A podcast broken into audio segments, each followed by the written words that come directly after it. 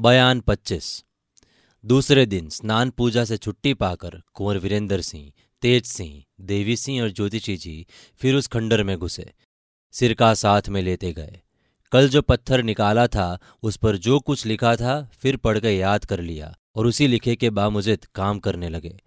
बाहर दरवाजे पर, बल्कि खंडर के चारों तरफ़ पहरा बिठा हुआ था।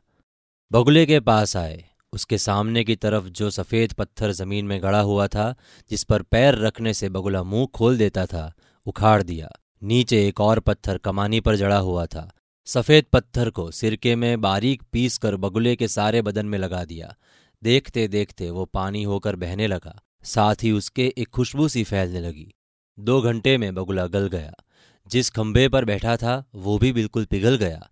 नीचे की कोठरी दिखाई देने लगी, जिसमें उतरने के लिए सीढ़ियाँ भी थी और इधर उधर बहुत से तार और कल पुर्जे लगे हुए थे। सभी को तोड़ डाला और चारों आदमी नीचे उतरे। भीतर ही भीतर उस कुएँ में जा पहुँचे, जहाँ हाथ में किताब लिए बूढ़ा आदमी बैठा था।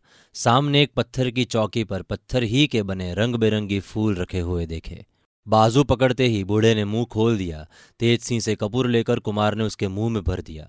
घंटे भर तक वो लोग उसी जगह बैठे रहे। तेज सिंह ने एक मशाल खूब मोटी पहले ही से जला ली थी। जब बूढ़ा आदमी गला, किताब ज़मीन पर गिर पड़ी। कुमार ने उठा ली। उसकी जिल्द भी जिस पर कुछ लिखा हुआ था, भोजपत्र ही की थी। कुमार ने पढ़ा, उस पर ये लिखा हुआ पाया, इन फूलों को भी उठा लो, तुम्हारे अयारों के काम आएँगे। इनके गुण भी इसी किताब में लिखे हुए हैं। इस किताब को डेरे में ले जाकर पढ़ो। आज और कोई काम मत करो।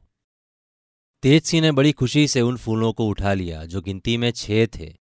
कुएँ में से कोठरी में जाकर ये लोग ऊपर निकले और धीरे धीरे खंडर के बाहर हो गए।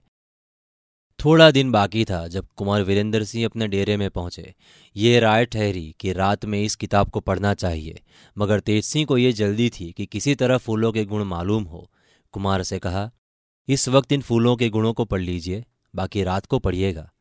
कुमार ने हंसकर कहा, जब कुल तिलिस्म टूट लेगा, तब फूलों के गुण पढ़े जाएँगे। तेज सिंह ने बड़ी खुशामद की। आखिर लाचार होकर कुमार ने जिल्द खोली। उस वक्त सिवा इन चार आदमियों के उस खेमे में और कोई न था।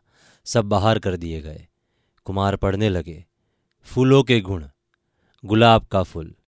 अगर पानी में घिसकर किसी को पिलाया जाए तो उसे सात रोज तक किसी तरह की बेहोशी असर न करेगी। मोतिये का फूल। अगर पानी में थोड़ा सा घिसकर किसी कुएँ में डाल दिया जाए तो चार पहर तक उस कुएँ का पानी बेहोशी का काम करेगा। जो पिएगा, बेहोश हो जाएगा। इसकी बेहोशी आधा घंटे बाद चढ़ेगी। दो ही फूल के गुण पड़े थे कि तीनों अय्यार मारे खुशी के उछल पड़े। कुमार ने किताब बंद कर दी और कहा बस अब न पढ़ेंगे। अब तेज सिंह हाथ जोड़ रहे हैं। कस्में देते जाते हैं कि किसी तरह परमेश्वर के वास्ते पढ़िए। आखिर ये सब आप ही के तो काम आएगा। हम लोग आप ही के तो ताबेदार हैं। थोड़ी देर तक दिल लगी करके कुमार ने फिर पढ़ना शुरू किया। और हूर का फूल। पानी में घिसकर पीने से चार रोज तक भूख न लगेगी। कनेर का फूल। पानी में घिसकर पैर धो लें तो थकावट या राह चलने की सुस्ती निकल जाए।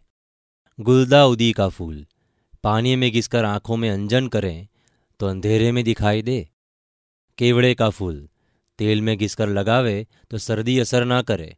और कत्थे के पानी में घिसकर किसी को पिलाएँ तो सात रोज तक किसी किस्म का जोश उसके बदन में बाकी ना रहे।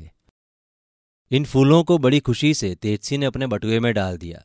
देवी सिंह और ज्योतिषी जी मांगते रहे, मगर देखने को भी न दिया।